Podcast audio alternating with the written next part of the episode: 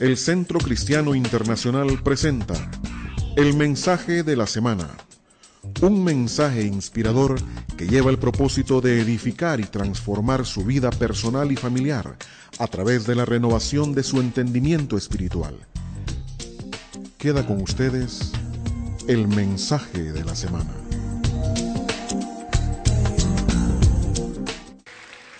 Y ahora nuestro mensaje se titula para ustedes en esta hora, algo que no estamos conceptualmente acostumbrados a verlo en esa perspectiva: ser perfectos igual a vivir el proceso correcto. Estamos acostumbrados a pensar que ser perfectos es no tener ningún defecto.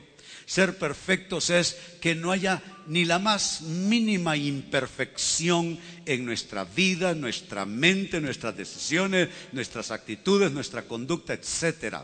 Pero sabe, David cometió un serio error en su vida. Pero aún así, la Biblia dice que David era perfecto conforme al corazón de Dios. ¿Y sabe por qué David es perfecto conforme al corazón de Dios? Porque el concepto de perfección en Dios y el concepto de perfección humanos no son en ninguna manera el mismo o los mismos. Entonces, nuestro mensaje en esta mañana: ser perfectos igual a vivir el proceso correcto. La Biblia dice, y lo veremos, la Biblia dice que ser perfectos es andar en la ley de Dios, en el propósito de Dios, movernos, vivir a la manera de Dios. Eso es ser perfectos de acuerdo a la palabra del Señor. De allí nuestro tema de mensaje: ser perfectos igual a vivir el proceso correcto. Y creo que pocas escrituras definen este proceso correcto hacia la perfección como Filipenses capítulo tres, versos trece al quince. Es un pasaje formidable, se los prometo. Dice así: hermanos, note cómo parte de la imperfección. No pienso que yo mismo lo haya logrado ya.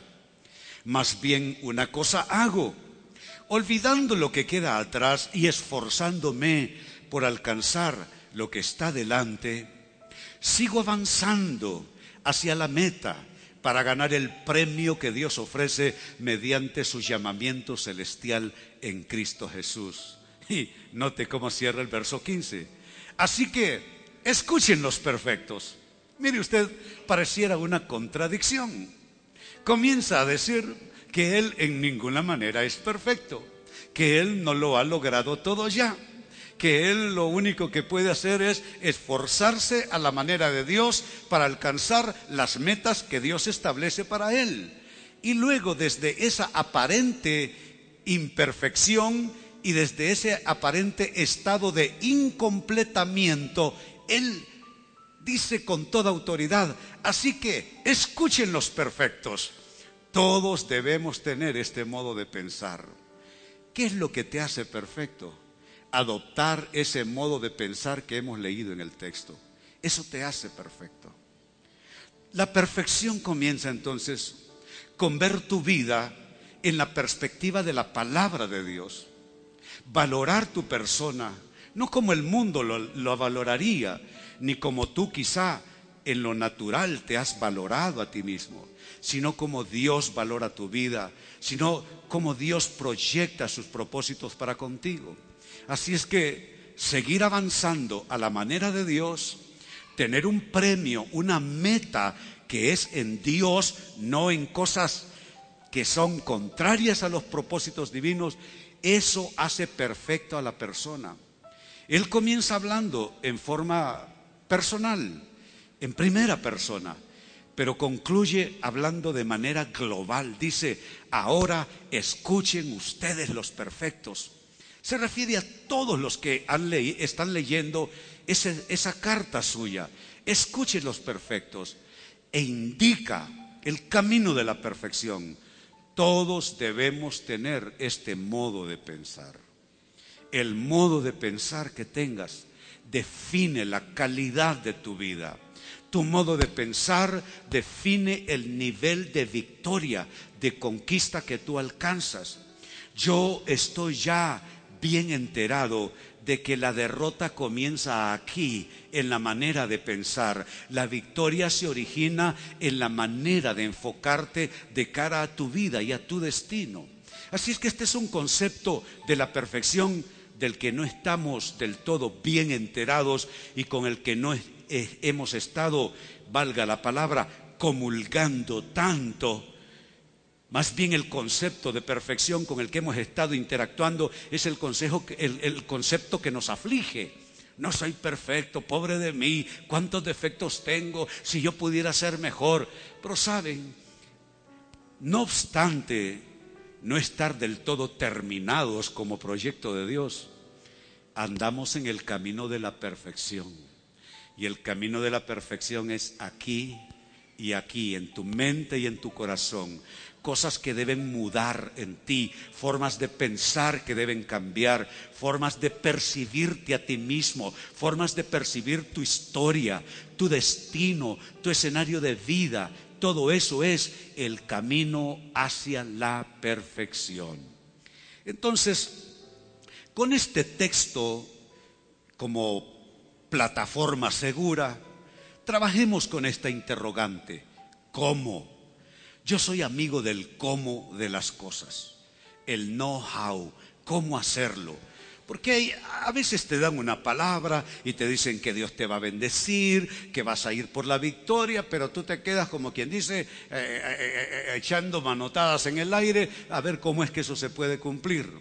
Pero saben, somos nosotros colaboradores de Dios, somos corresponsables con Dios. Dios hace lo que nosotros no podemos hacer, pero hay una parte que está asignada a nosotros y que Dios no la va a hacer ni por usted, ni por mí, ni por nadie. Entonces, esa es esa relación. Pues bien, retornando al cómo, qué importante es el cómo de las cosas. Tener uno la, la, la ruta trazada, tener uno el camino marcado, eso hace que pueda uno llegar a su meta. ¿Cómo es que se puede vivir entonces el proceso correcto que nos hace perfectos delante de Dios?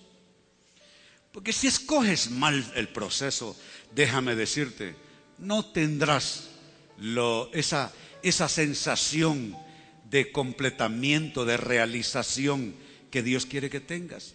Qué importante es escoger los procesos correctos. La vida exitosa es escoger procesos correctos, procesos correctos para tu corazón, con quién me casaré, procesos correctos para tus asociaciones de vida, con quién me meto a hacer negocios, con quién no, procesos correctos para criar hijos, para educar hijos.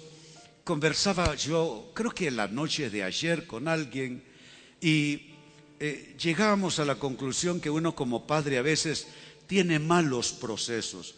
Y los dos concluíamos en esa conversación de que les infundimos demasiado temor a nuestros hijos porque fuimos muy fuertes cuando estábamos criando hijos, muy demandantes con ellos. ¿Saben qué es eso? Ese es un proceso equívoco, es un proceso, proceso erróneo. Pero así, en cualquier otro aspecto de la vida que hablemos, es vital, amados, es absolutamente crucial escoger el proceso correcto. De allí la validez de esa pregunta, de allí la importancia de esa interrogante. ¿Cómo vivir el proceso correcto que nos haga perfectos delante de Dios? Bueno, si apelamos a San Pablo y a lo que acabamos de leer a manera introductoria, la primera respuesta o clave es esta. Si queremos el proceso correcto que nos lleve a la perfección, debemos decidir por esto, no dejarnos marcar, óigalo bien, no dejarnos marcar por lo que no hemos logrado. ¿Cómo comenzó Pablo a hablar? Dice que no lo ha logrado. Porque, amados, nosotros tenemos esta tendencia, esta proclividad. Declaramos que somos fracasados, por haber tenido un fracaso o por no haber alcanzado algo. Pero déjenme decirles, no haber logrado, como dice Pablo, no lo he logrado todo, no haber logrado no equivale a imperfecto y fracasado en ninguna manera. ¿Cuántas personas aquí sentadas, o las que me siguen a través de la televisión, o lo escuchan esto a través de la radio, se han declarado producto defectuoso, imperfecto y fracasado por algunos fracasos que han tenido en sus vidas? Pero yo no me considero un fracasado, pero he fracasado en algunas ocasiones. Pero es allí donde la nueva mentalidad debe intervenir y no dejarnos marcar por lo que no hemos logrado, por los fracasos que hemos tenido. Déjame decirte, tú no eres lo que te ha pasado. ¿Lo, lo entiendes? ¿Lo escuchas? Tú no eres lo que te ha pasado. Lo que te ha sucedido es una cosa, lo que tú eres es otra completamente. Tú no puedes vivir a la sombra de lo que tú no lograste y otro sí logró, de lo que tú no tienes y otro sí tiene, de lo que tú no eres supuestamente y otro sí es. No puedes vivir bajo esa marca. Esa es una marca aflictiva. Cuando yo era niño, aquella escuela me mataba. La primera escuela me mató porque allí recibí una experiencia de abuso sexual, primer grado, en la escuela primaria. Me tuvieron que cambiar de escuela. Fui el único de los cinco hermanos que fue movido de escuela. Pero la otra escuela me mató de otro modo. Todos los chicos eran ricos. Y yo me sentía bien apabullado por todo aquello. Me daba hasta vergüenza mostrar mi, mi lunch. ¿eh? Porque cuando otros chicos mostraban su lunch, yo decía, my goodness. Y me sentía menos. Y sabe, eso me impidió ser un chico feliz. Vivía sufriendo lo que supuestamente yo no era y ellos sí. Yo no tenía y ellos sí tenían. Yo no había alcanzado y ellos sí habían alcanzado.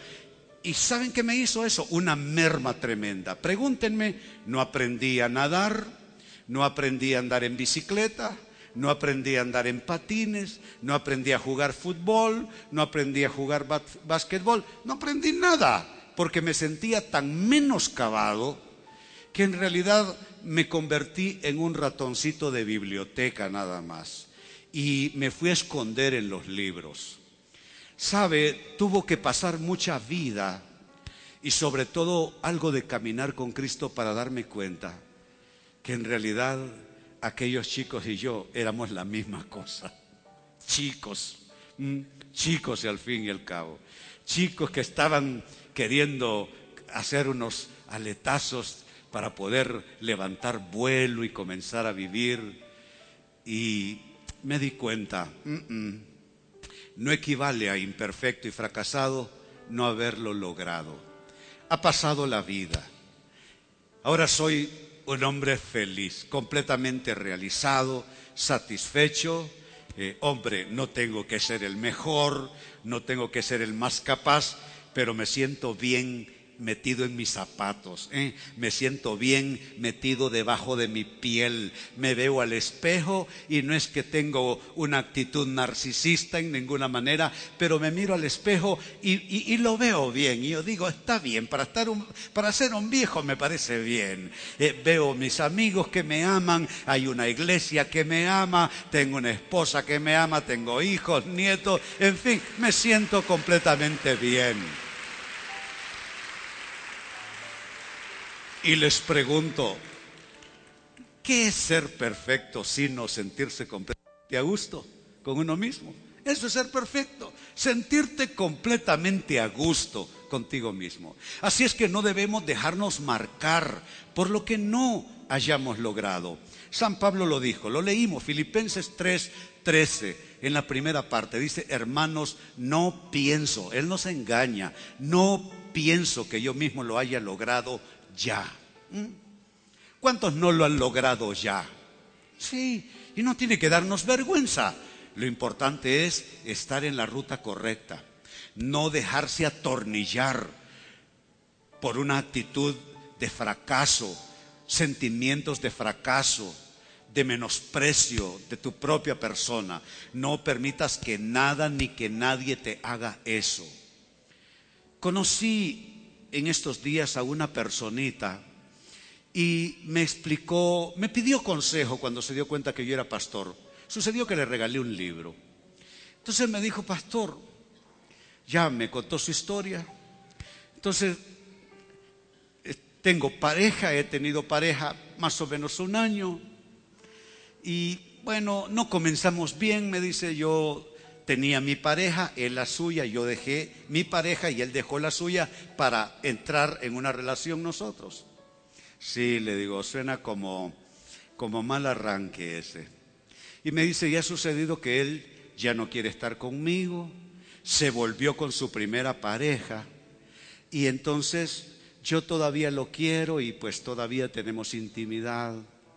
Y yo le digo que, yo no, que no podemos estar así.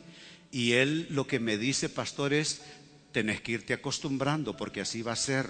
O sea, con las dos, tenés que irte acostumbrando. Y yo le dije, nena, no te acostumbres a eso. No te acostumbres a ser plato de segunda mesa para este tipo. No te permitas que el tipo te trate como su amante. Mándalo a freír papas. Sácalo de tu vida. Tú tienes tu vida y no puedes permitir que este tipo te ponga una marca que tú solo eres un pedazo de carne para divertirse en la cama contigo. No le permitas que te haga eso. Y saben, les doy el mismo consejo a ustedes. Sea un jefe, sea un vecino, sea un familiar, aún si hablamos de la persona con la que tú te acuestas. No le permitas a nadie hacerte sentir menos de lo que tú eres. Tú eres valioso, valiosa para Dios y no debes dejar que nada de eso te marque. Entonces, lo primero, lo primero para el proceso correcto que te lleva a la perfección, no dejarte marcar por lo que tú no eres y no has logrado. Segunda clave de Pablo en el texto que estamos siguiendo, no vivir a expensas de lo que queda atrás.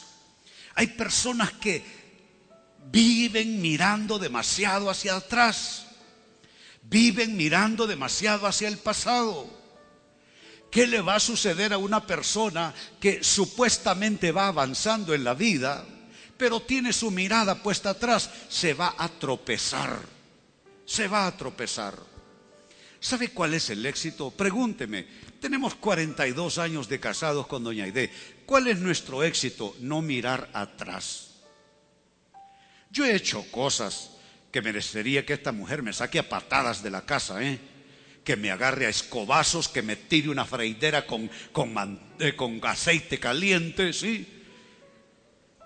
Yo merezco palos, eso es lo que merezco. Pero ¿sabe qué es lo que yo admiro y lo he aprendido con ella? No mirar atrás. Ella nunca me restriega en la cara otra vez alguno de mis errores de vida. Nunca me los saca. Y cuando alguna vez discutimos, en cuanto nos arreglamos, ese asunto nunca más me lo vuelve a sacar. Ella no me hace que veamos hacia atrás. No me dice, es que hace tres meses hiciste esto. O hace seis meses me hiciste aquello. O no olvido que hace dos años o hace veinte años. Nunca me sale con eso. ¿Sabe qué importante es mirar solo hacia adelante? Pregunto, ¿no es perfección dejar de ver tanto al pasado y enfocarte solo a lo que tienes delante? Claro que eso es perfección. Porque cuando ya no miras hacia atrás, te liberaste del pasado. Cuando ya no miras hacia atrás, te liberaste del error cometido. Cuando ya no miras hacia atrás, te liberaste del pecado que cometiste.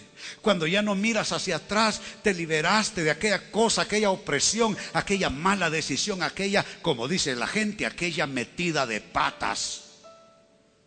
Ya no lo estás viendo. No porque te estás engañando. No porque no cometiste el error. Claro que lo cometiste. Claro que equivocaste el camino. Claro que fue una mala elección. Pero qué glorioso es no estar viendo miseria atrás nuestro, sino enfocarnos en fe, en las cosas que tenemos por delante. Saben, amados, todos hemos fracasado algunas veces en la vida, todos llevamos tragedias, todos llevamos ciertos dolores que vivimos en algún momento. Pero una cosa es importante, hacer como Pablo, no vivir mirando hacia atrás. Lo acabamos justo de leer, dice en Filipenses tres y verso trece, segunda parte, más bien una cosa hago. Tres cosas, media docena de cosas, dos cosas. ¿Qué es lo que hace? Dice Pablo. ¿Qué cosa hace? Dice una cosa, ni siquiera son dos. Una cosa hago. ¿Qué es tan importante que resulta ser prioridad uno en la salud mental de las personas, en su vida espiritual, en la búsqueda de sus metas de vida y de su destino? ¿Qué es algo, qué es ese algo tan crucial que no compite con una segunda cosa siquiera? Ni siquiera se pone a escoger y dice Pablo, les voy a dar tres consejos, tomen uno o dos, hagan lo que puedan. No, no, no, él habla de una sola cosa. Más bien dice, una cosa hago, olvidando, y la versión Reina Valera sesenta le incluyó ciertamente, olvidando ciertamente lo que queda atrás. ¿Saben por qué? Porque hay maneras mentirosas de olvidar lo que está atrás. Hay quienes dicen, sí, lo voy a olvidar, pero espérate que me encuentre con él de nuevo, ¿eh? No. Sí, lo voy a olvidar, pero de aquí en adelante que nadie se meta conmigo. No, no, no, no, no, no. No le añadas, no le sumes nada de esto. Dice, olvidando lo que queda atrás. Hay cosas en mi vida a dos niveles. Unas que son tan malas que es una obligación moral tener que echar la vista fuera de ellas. Y otras son tan buenas que es una tentación volver a rememorar aquello, ¿eh? ¿Sabe cómo se llama estar sufriendo por algo bueno que tuviste y ya no está? Se llama recuerdos tristes de un pasado alegre. ¿Mm? Vivir con nostalgia, viendo lo que tuviste y ya no tienes, viendo con nostalgia una situación de vida que ya no es. No, se requiere valentía, se requiere esas dosis de actitud hacia la perfección. Una cosa hago, olvidando lo que queda atrás, olvidando lo que queda atrás. ¿Sabe? No es un lavado de cerebro. No es que te van a meter en una clínica y te van a poner unas máquinas y te van a hacer que se borre tu pasado. No, no, no. Ese olvidar es básicamente el zafarse del nudo. Y que aquello, claro que está en tu memoria, claro que está en tus recuerdos, pero ya no te controla. Ya no tiene ese pasado el poder de hacerte daño. Ya no tiene ese pasado el poder de esclavizarte. Algunos de ustedes todavía tienen un cordón que los ata hacia eventos del pasado, hacia personas del pasado, hacia escenarios pasados, y eso no te va a dejar vivir. Te vas a sentir incompleto. La, sen- la sensación de incompletamiento, esa es una sensación de no caber uno en sí mismo, no caber uno en su propia vida, no caber uno en su propia historia, no caber uno en su propio destino, no caber uno en sus relaciones actuales. ¡Qué importante! Si fue malo, entonces con cuanta mayor razón, olvídalo, ya deja de pensar de eso, ya no lo traigas como plática, como tema de conversación. Hay personas que a veces me salen con conversaciones de cosas, experiencias eclesiásticas negativas del pasado. Yo digo, ¿sabes qué? No hablemos de eso, no vale la pena. ya, ya estuvo. Eh. Y si fue algo bonito, se fue. Se fue. Déjalo. Déjalo que se acabe de ir. Entonces estará en tu mente. Y tú, cuando lo sueltas, vas a sentir que ya no te está comprimiendo allí dentro tuyo. Ya no te aflige, ya no te deprime, ya no te entristece, ya no te enoja. Simplemente lo dejaste atrás. Una cosa hago, olvidando lo que queda atrás. Entonces la segunda clave de Pablo ha sido no vivir a expensas de lo que queda atrás. Dígalo conmigo, no vivir a expensas de lo que queda atrás. No hay que hacerlo. Tercera clave, Paulina, para el proceso correcto a la perfección. Esforzarnos por lo que está delante. Por lo que está delante. Me levanto esta mañana, yo no puedo vivir de lo que pasó ayer. No. No puedo vivir de lo que pasó hace una semana, hace un mes, hace seis meses. No, tengo que esforzarme por lo que está delante. ¿Y sabe qué significa esforzarse por lo que está delante? Evadir los distractores. Evadir los distractores. Hay muchos distractores. Voces que nos circundan. Personas que nos dicen cosas. Cosas que debemos pasar. Tenemos que evitar los distractores. Dice el proverbista bíblico, enfoca tu mirada hacia lo que tienes delante. Hacia lo que tienes delante. A los lados tuyos y míos están pasando cualquier cantidad de cosas. A nuestros lados, derecha e izquierda, hay muchas voces. Hay muchos mensajes. Hay mucha distracción. Pero hay que evitar las distracciones.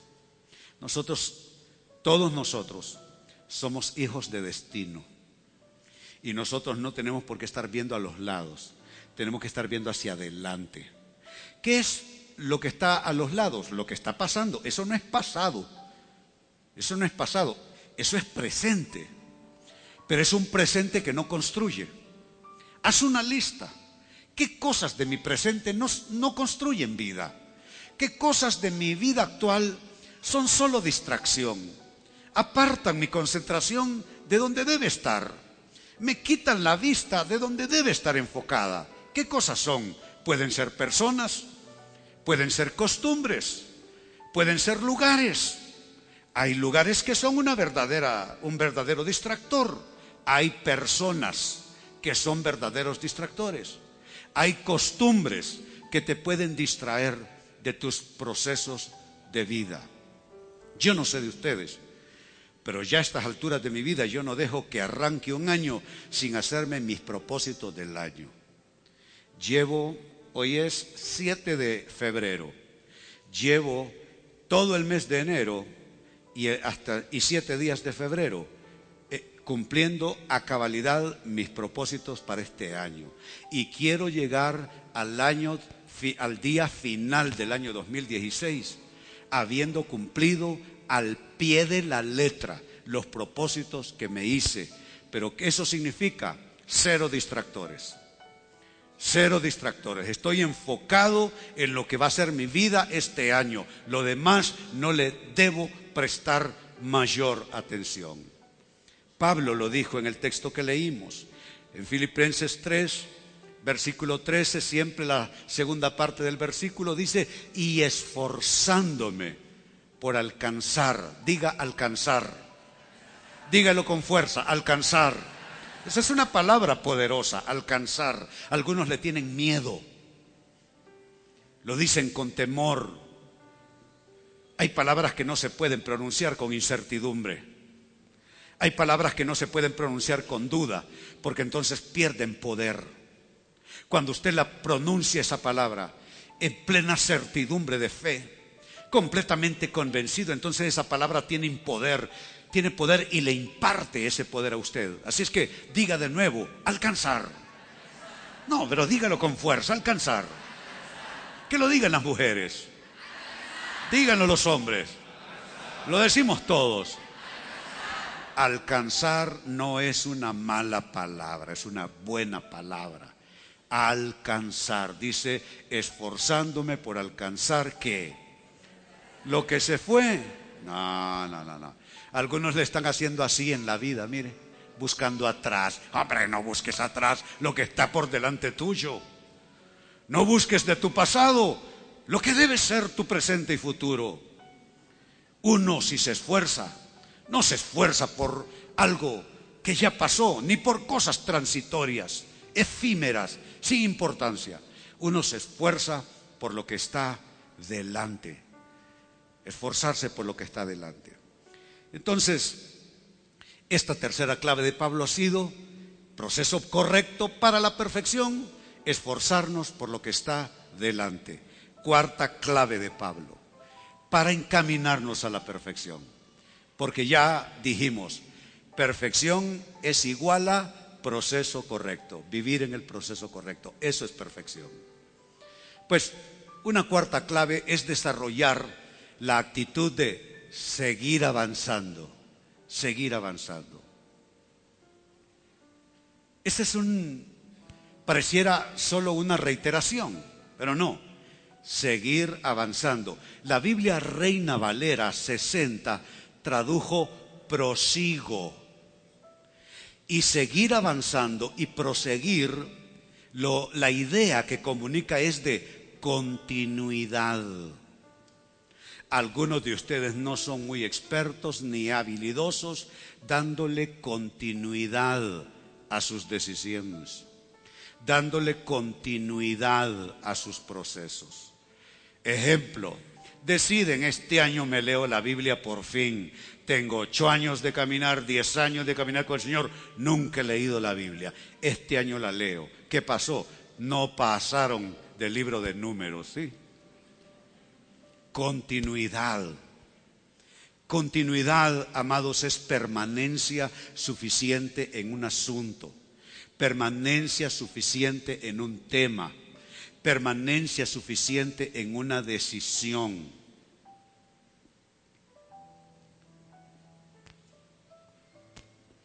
Permanencia, continuidad. ¿Cuántas cosas has dejado solo empezadas? Experto en empezar cosas. ¿Sabe qué dice la Biblia sobre el experto en empezar cosas y, y no las concluye? Dice que esa persona es de doble ánimo. Y sabe, doble ánimo, lo que se traduce como doble ánimo en la Biblia, se traduce así del griego dipsique.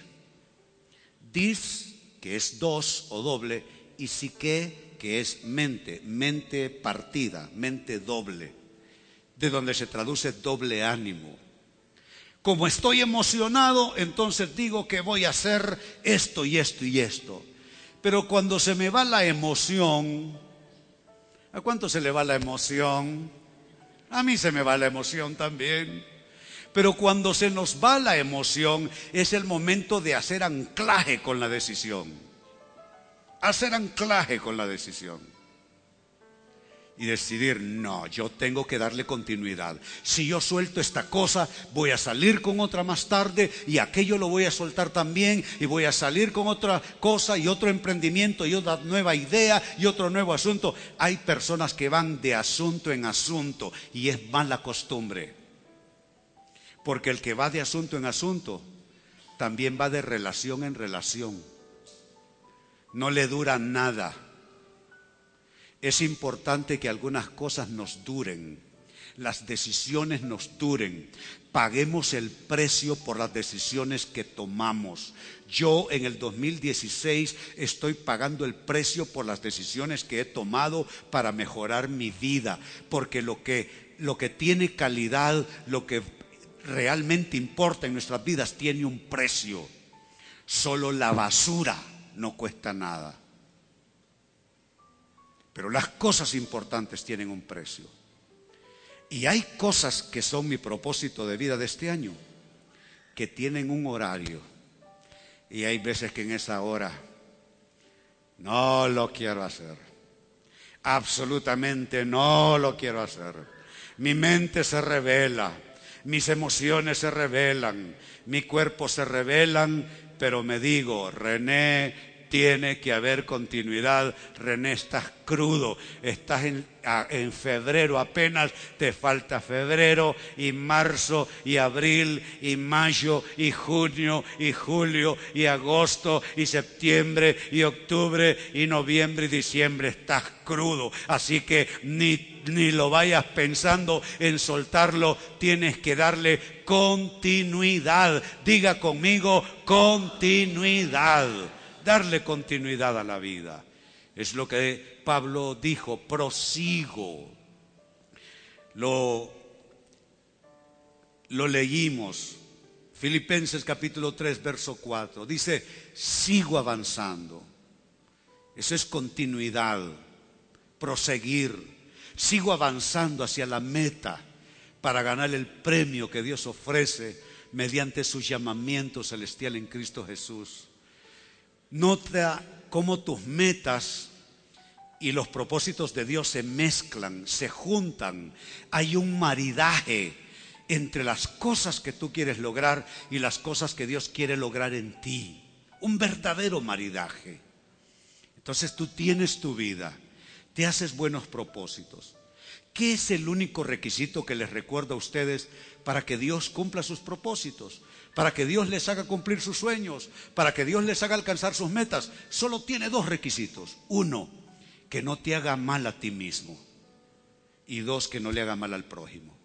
Si no le haces daño a la gente con lo que quieres lograr y tampoco te vas a perjudicar a ti mismo, entonces es válido y tienes por qué decirle, Dios, yo te presento este propósito. Y es allí donde se da ese maridaje. Tus metas más las metas de Dios. Tus propósitos, lo que tú quieres lograr, lo que quieres ser, más los propósitos que tiene Dios para ti. Eso tiene que estar en las mismas coordenadas y en la misma dirección. Entonces, ¿qué pasa? ¿Cuál es mi meta? Quiero ser más contento con mi vida, mi vida personal. Entonces, ¿qué es lo que tengo que hacer allí? ¿Y cuál es el propósito de Dios? Que yo honre y bendiga a esta mujer con la que comparto mi vida. No me puedo dar el lujo de aburrirme de ella, ni ella aburrirse de mí, ¿sí? Hoy aquí de entrada me dice, pastor, se ve tan bien, excepto una pancita que tiene por ahí. Oye, me, olvídate, le digo, acaba de pasar la Navidad, ten paciencia, niña, ¿sí? Déjame que, que, que trabaje yo con la barriga esa.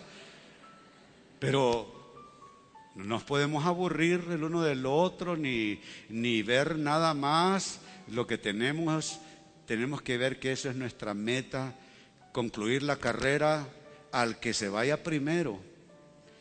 Y el que se queda, que quede tristón un ratito, luego tiene que seguir, pero que la partida de uno, a que el otro diga, wow, se fue una buena parte de mi vida. Y para eso uno trabaja. Es el propósito de Dios, pero debe ser el propósito nuestro. ¿Sí? Entonces, desarrollar una actitud de continuidad, seguir avanzando. Número cinco, ¿qué más? ¿Qué otro, otra clave nos ofrece Pablo conforme al texto que leímos? Estamos hablando de perfección igual a vivir procesos correctos. ¿Qué más puede ser parte de un proceso correcto que te lleva a la perfección? Número cinco, adoptar una actitud y mentalidad perfectiva. Actitud y mentalidad perfectiva, ¿qué es eso? Querer mejorar. No quedarse estancado, querer mejorar. Perfectivo. No perfeccionista. Perfeccionista es otra cosa. No. Una actitud y mentalidad perfectiva. Pregunto, ¿cuántos quieren mejorar aspectos de sus vidas? Ok, voy a partir en rodajas esto, ¿eh? ¿Cuántos quieren mejorar aspectos de su salud o de su cuerpo físico? Sí. ¿Cuántos quieren mejorar aspectos de su salud mental, de su estado mental? ¿Cuántos quieren mejorar aspectos de sus relaciones interpersonales? Bueno, ¿sabe qué es eso? Es una mentalidad perfectiva, básicamente. O sea, no soy perfecto, pero trabajo por mejorarme. en cualquier aspecto. A mí ya me pusieron meta con eso, es que nadie me dice nada, nadie me dice otra cosa, ¿sí? Eso no es esa pancita, pastor, me, me lo dicen en todos lados. Ayer en una boda me dice una señora de una de nuestras iglesias allá en San Pedro Sula, sobreviviente de cáncer, no, de ¿qué es? Eh, cáncer, una cosa espantosamente horrible. Cuando la vi, yo pensé que esa señora se moría. Así, miren, un hueso. Aquí la trajimos para oración en uno de los ayunos. Pues Dios la sanó, pasó los procesos, las quimios, todo eso, y la veo yo ah, bien. Y entonces me dice la, esa vez que la miré, allá en San Pedro, yo en ese momento voy a predicar. Estoy en la oficina del Pastor Valencia preparándome para predicar y según yo ando fit. Entonces yo me siento fit. Entonces yo digo, voy a predicar, ando fit. Entonces entra la señora y me dice, pastor, estoy bien, Dios me ha sanado. Lo único que falta es que me dé la receta para engordar, me dice. Mike, me mató. Yo predicaba, yo me sentía así, me sentía completamente, eh, eh, eh, eh, ¿cuál es la palabra? Eh, me sentía como, eh, hay un término psicológico para eso, eh, no me viene, pero me sentía completamente que no cabía en mí mismo, una cosa espantosa. Pues ayer la miré en esa boda y le digo, ajá, cuéntale a tu esposo, ¿cuál es la receta que me estás pidiendo? Bueno, pero así es la cosa, ¿no? Solo la tal barriga que me ha salido me viven, me, me viven mencionando. Pero bueno, entonces con una mentalidad perfectiva digo, bueno, ok, voy a, a ver hasta que esa eh, barriga se, por lo menos se aplaque un poco, ¿no? Bueno, en cualquier aspecto de la vida, adoptar una mentalidad perfectiva, una actitud perfectiva. A diferencia del perfe- de perfeccionista, que es otra cosa, déjenme definirlo para ustedes. Perfectivo es que da o puede dar perfección. Eso es perfectivo. Es decir, puede alcanzar una mejoría. Puede dar o puede... Eh, eh, da o puede dar perfección. Ahora, perfeccionista, a diferencia, es alguien con inclinación a un inconformismo crónico. El perfeccionista nunca está satisfecho. Siempre hay un pelo en la sopa para el perfeccionista, ¿sí? Entonces, ser perfectivo como actitud y ser perfeccionista son cosas completamente diferentes. El perfeccionismo es una especie de conducta neurótica. El perfeccionismo, el perfeccionista de alguna manera padece de una forma de neurosis.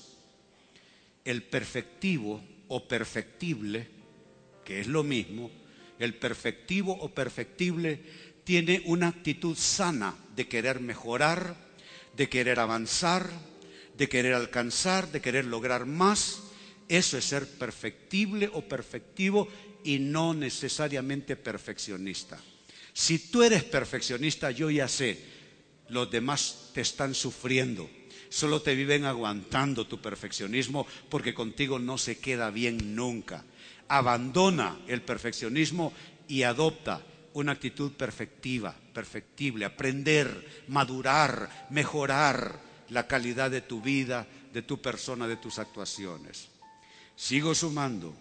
Número seis, ¿qué otra clave nos da Pablo en esto que estamos explicando? Perfección igual a procesos, vivir procesos correctos.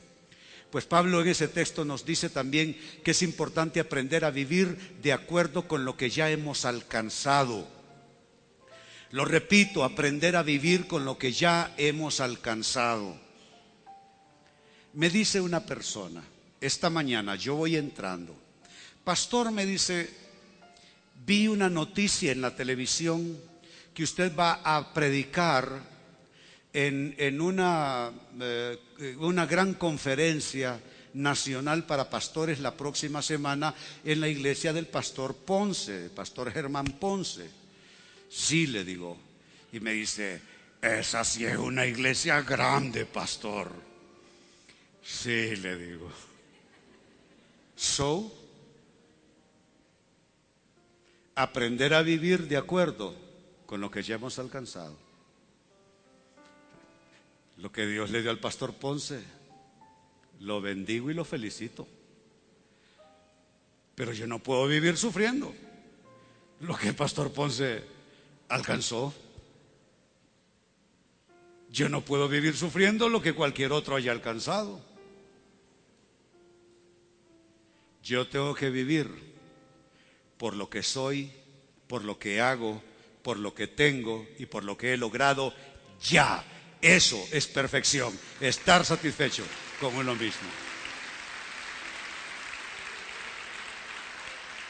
Pero imagínate, ay, si yo tuviera el cuerpo de ella, dice la hermana, pensando en la otra. Ay, si yo tuviera el trabajo de él. Fíjense que aquí, ustedes saben, soy autor con más de, como cerca de veinticinco años de ser autor. Y unos tipos escriben un libro. Yo, yo tengo un amigo, eh, el general, ¿cómo se llama? Eh, Velázquez Vázquez, eh, Vázquez sí, él, Romeo. Romeo escribió un libro y todo Honduras lo compró. Y he escrito un montón, ¿sí? Y ahí me la llevo. Entonces digo, soy amigo con Rafael Leonardo Callejas también. Rafael Leonardo escribió un libro sobre el fútbol y todos lo compraron, un libro de ir al mundial, y yo tengo veinticinco años de estar escribiendo libros y ahí voy, ¿sí? Para ir copaletero, ¿sí? Que voy empujando la carreta vendiendo tres libritos acá, cinco por allá, cien por allá. ¿Pero qué es esto? Es aprender a vivir de acuerdo con lo que ya hemos alcanzado. Yo veo que invitan a la que, que se hagan miembros de la, no sé cómo se llama esa cosa, la academia de no sé qué, de lo, donde están los intelectuales, los, eh, los escritores hondureños, no sé cómo es que se llama esa cosa. A mí nunca me han invitado. Y, y, y tengo más libros que, que todos ellos juntos. Y a mí nunca me han invitado a ser parte de esa, de esa academia. So, ¿qué? ¿Tengo que sentirme menos? No. Soy lo que soy y me gozo con lo que soy y no sufro lo que soy versus lo que otros son. ¿Eh? Eso es perfección. Díganme ustedes, díganme si no es perfección estar contento con lo que hace y le deja los resultados al Señor. Díganme si eso no es perfección. Denle gloria, alabanza, dejen de preocuparse por cosas.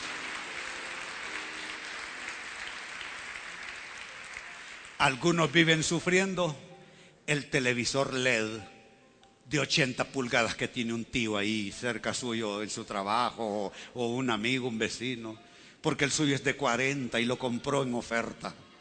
Y ni siquiera es L E D, es plasma, sí. So, usted gócese con su plasma de cuarenta y usted vea movies, se vea partidos, lo que quiera.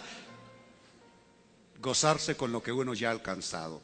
¿Cuántos reciben paz con lo que ya han alcanzado y lo que ya son? Eso es básico para seguir adelante. Déjenme añadir esto.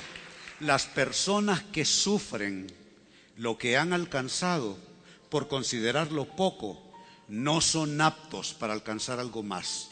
Lo reitero. Las personas que sufren lo que han alcanzado por considerarlo poco en relación a lo que otros han alcanzado, esa persona no es apta para alcanzar nuevas cosas. Solo puede alcanzar nuevas cosas el que está libre de ese peso. Aquel que dice, no, yo estoy bien, pero si puedo estar mejor, lo intento. ¿Cuántos están bien? ¿Y cuántos quieren estar mejor? Exactamente, de eso estamos hablando. Y cierro con esto, una clave más de Pablo Se llama nuestro tema: perfección igual a procesos de vida correctos. Sigamos los modelos correctos. Seguir modelos, eso es importante. La sociedad hondureña carece de modelos. Y entonces tenemos un gran vacío de modelos. Cuando yo era niño, mire lo que le voy a decir.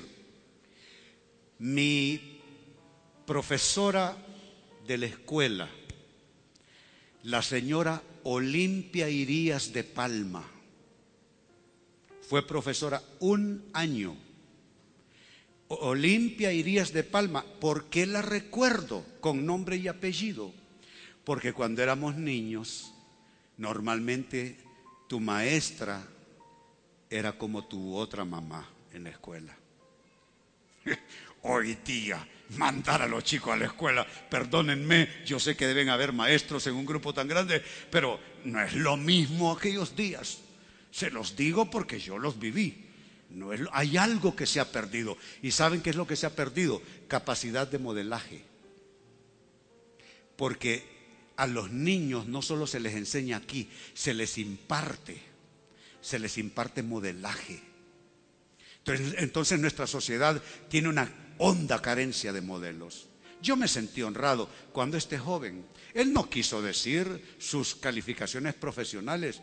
Él es un científico, lo reitero. Lo que pasa es que tiene entre ceja y ceja que quiere servir al Señor en la obra. Es un intelectual, yo converso con él horas, sabe de todo.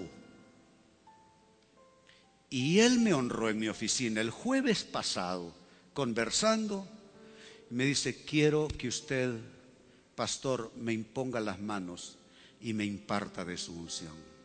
Yo dije: wow. Yo para él debiera ser solo un vejete, ¿sí? Eh, viejo, dice, eh, ¿qué me va a dar? Pero él, él, deme, pastor, deme. ¿Sabe qué es eso? Ser un modelo no es ser mister Perfección o Miss Perfección, no. A veces tú eres un modelo y no te das cuenta. Quiero que sepan, hay personas que se me sientan aquí a quienes yo admiro porque conozco suficiente de sus vidas, de sus actitudes de vida, y a mí me dan modelaje y admiro a esas personas. Yo digo: wow, modelar. Así es que, siendo que no hay muchos, sigamos los pocos modelos que encontremos y sigámoslos de verdad como debe ser. Mire lo que Pablo concluyó diciendo en el texto que estamos siguiendo. Dice: hermanos, sigan todos mi ejemplo y fíjense en los que se comportan conforme al modelo que les hemos dado. Eso es parte de la perfección, tener a quien seguir. Yo sé que seguimos a Cristo. Claro, Cristo es nuestro modelo, eso es sin discusión. Pero tus ojos, aparte de Cristo, deben de tener algún otro aliciente, alguna otra forma de inspiración. Algunos de nosotros provenimos de hogares disfuncionales, donde admiración, tal vez querer, pero admiración es otra cosa. Uno puede querer a alguien sin admirarlo. Algunos de nosotros no tuvimos a quien admirar en la infancia. Tuvimos que encontrar en el Señor a quien admirar, para poder acercar nuestras vidas a ese modelo, para ver qué se nos pegaba de esas personas. Busca los modelos correctos. No te juntes con tíos allí en tu oficina que son un desastre. No te juntes con el parlanchín, el sabelotodo que de todo quiere hablar y no sabe nada de nada. No te juntes con el comecoco, el que te va a robar tus convicciones con idioteces. Yo me fijo en los políticos. Perdón que aquí tenemos a una diputada vitalicia al Congreso de la República, doña Dilma Quesada, de, del Partido Liberal. Pero Dilma, te lo digo, hay políticos que solo hablan estupideces. Yo creo que tú estarás de acuerdo conmigo, sí.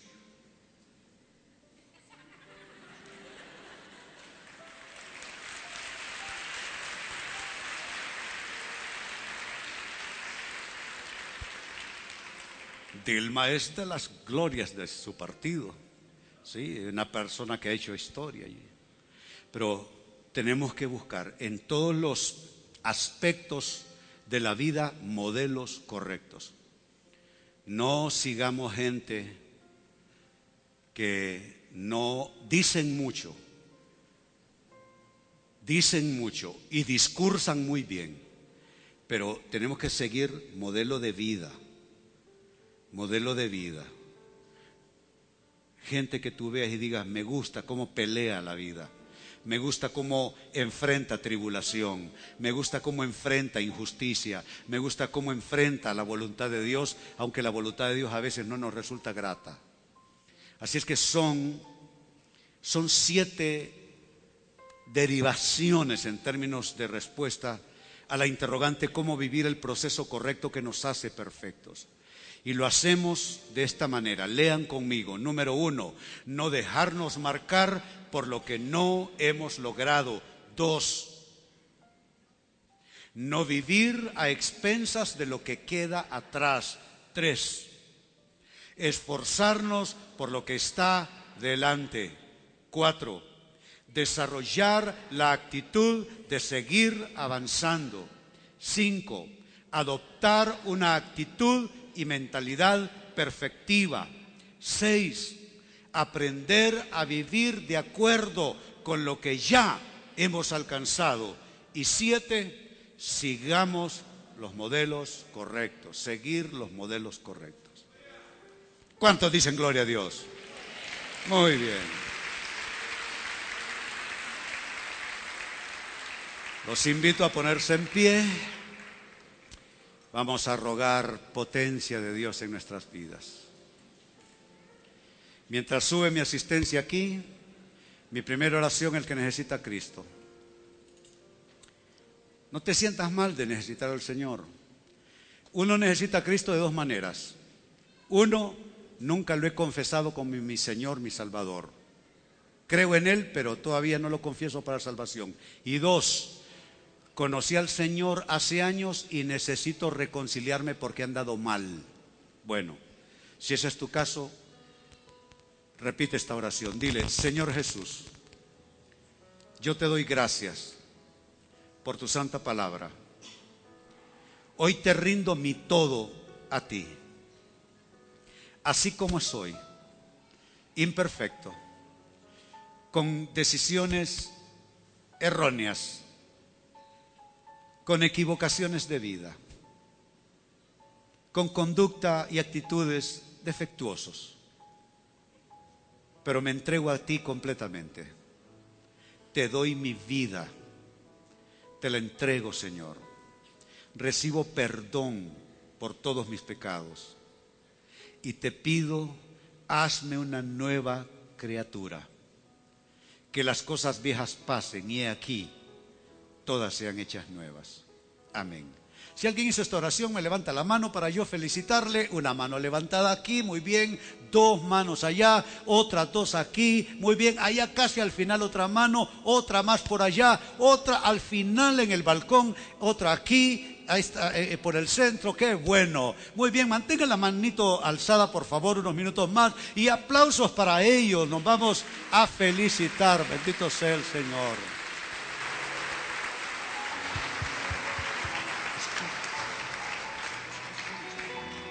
Oh, aleluya. Alzamos nuestras manos al Señor los últimos instantes en su presencia. Aleluya.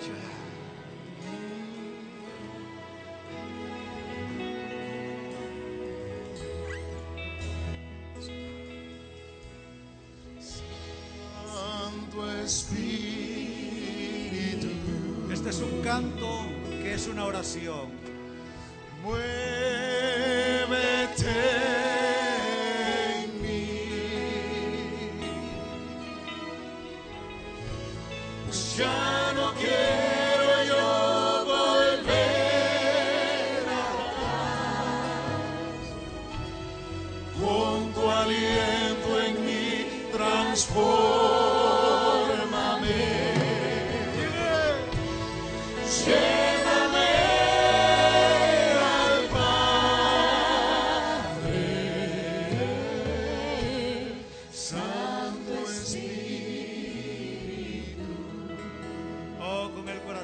decimos todo.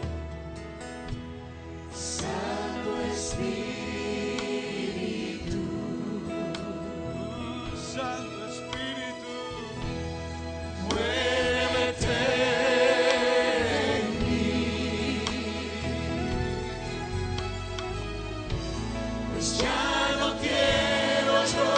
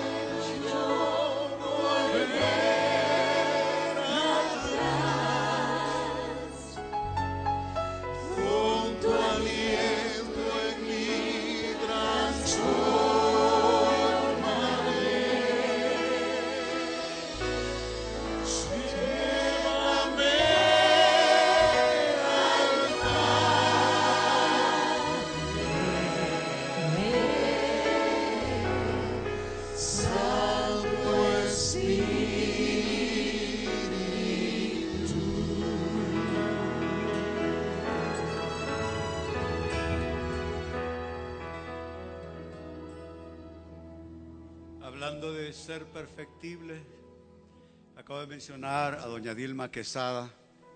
Me dice, me, tiene una gran insistencia: pastor, organíceme mi bautismo, me quiero bautizar. Qué lindo, ¿eh? Es querer crecer, ¿eh? Qué lindo. Hablando de actitud perfectible, este chico aquí atrás, guitarrista, viene de visitar a su hermana que vive en Europa. Islandia es el país, ¿cierto? No, o, ah, es en Holanda que está. Ah, está más, Holanda es más fácil para vivir, ¿no? Allá viven en, en, el, en, en, en el frío todo el tiempo. Te he visto aguantarte y, y no salirte con la tuya a tu modo, ni buscar tu propia ruta, sino... Sí. ¿Cuántos quieren ser perfectibles en el Señor? Andar en el camino de la perfección. Padre, yo oro por cada persona. Queremos mejorar. Señor, no nos dejamos marcar por lo que ha pasado, ni por lo que no somos, ni lo por, por lo que no hemos logrado y alcanzado. Pero vamos en pos de nuestro destino. Padre, que ninguno de los que están al alcance de esta oración se quede a mitad de camino. Mitad de camino no es tu voluntad, Señor. Yo hoy declaro lo que Pablo escribió, que aquel que comenzó en nosotros la buena obra, Él también la perfeccionará hasta el día de Jesucristo. Ser perfectos es andar en el camino de la perfección. No, no haberse equivocado nunca, no, no, no tener un defecto, no. Es andar en el camino de la perfección. El salmista dijo: el que ande en el camino de la perfección, este me servirá. Ayúdanos a asociarnos, Padre, correctamente, con personas que van a contribuir a nuestro crecimiento, a nuestro perfeccionamiento, a nuestra maduración. Ayúdanos a alejarnos de todos los distractores. A veces están afuera, son distractores exógenos, pero también hay distractores endógenos, internos. Algunos sus distractores son sus pensamientos, son sus emociones que les juegan tretas y malas pasadas. Pero hoy apelamos a tener la mente de Cristo y apelamos también a que todos nuestros pensamientos sean sometidos a la obediencia de Cristo Jesús, para que podamos decir: ya no vivo yo, mas vive Cristo en mí. Esto no es un inalcanzable, esto es una verdad para vivirse. Ya no vivo yo. Cada día algo va menguando en nosotros, pero algo de Cristo va creciendo. Te bendigo en tu crecimiento cristiano, mi hermano y mi hermana, en el nombre de Jesús. Y ahora les hago impartición de la bendición pastoral. El Señor esté a tu lado y te sostenga. Que las promesas de Dios comiencen a venirse y a volcarse sobre ti. Porque tú, a pesar de lo que te ha pasado, tú eres tierra buena para el Señor. Tú eres tierra buena para las semillas del Señor, y declaro se siembre la semilla de la promesa de Dios, que es infalible, que no miente. Que esa promesa se siembre en la tierra de tu vida y que comiences a germinar en áreas donde no has dado fruto. Yo le hablo a las áreas infecundas en tu vida, las áreas de poco fruto, y te bendigo. Declaro que darás fruto donde has estado estéril, darás fruto donde has estado infecundo, darás fruto donde no has podido germinar. Yo le hablo a la rama seca en el árbol de tu vida y le digo: reverdece por el poder de Dios. Te bendigo en la totalidad de tu ser, te bendigo en lo que haces, bendigo lo que piensas, bendigo lo que intentas, bendigo tus planes, bendigo tus sueños, y declaro por la gracia de Dios que el Señor, que es cumplidor de sueños, Él te hará llegar a la meta. Así te bendigo. En el nombre del Padre, del Hijo y del Espíritu Santo, decimos todos: amén. Que así sea. Dios les bendiga. El Centro Cristiano Internacional presentó El Mensaje de la Semana. Le esperamos el próximo domingo a esta misma hora. Continúe con nosotros.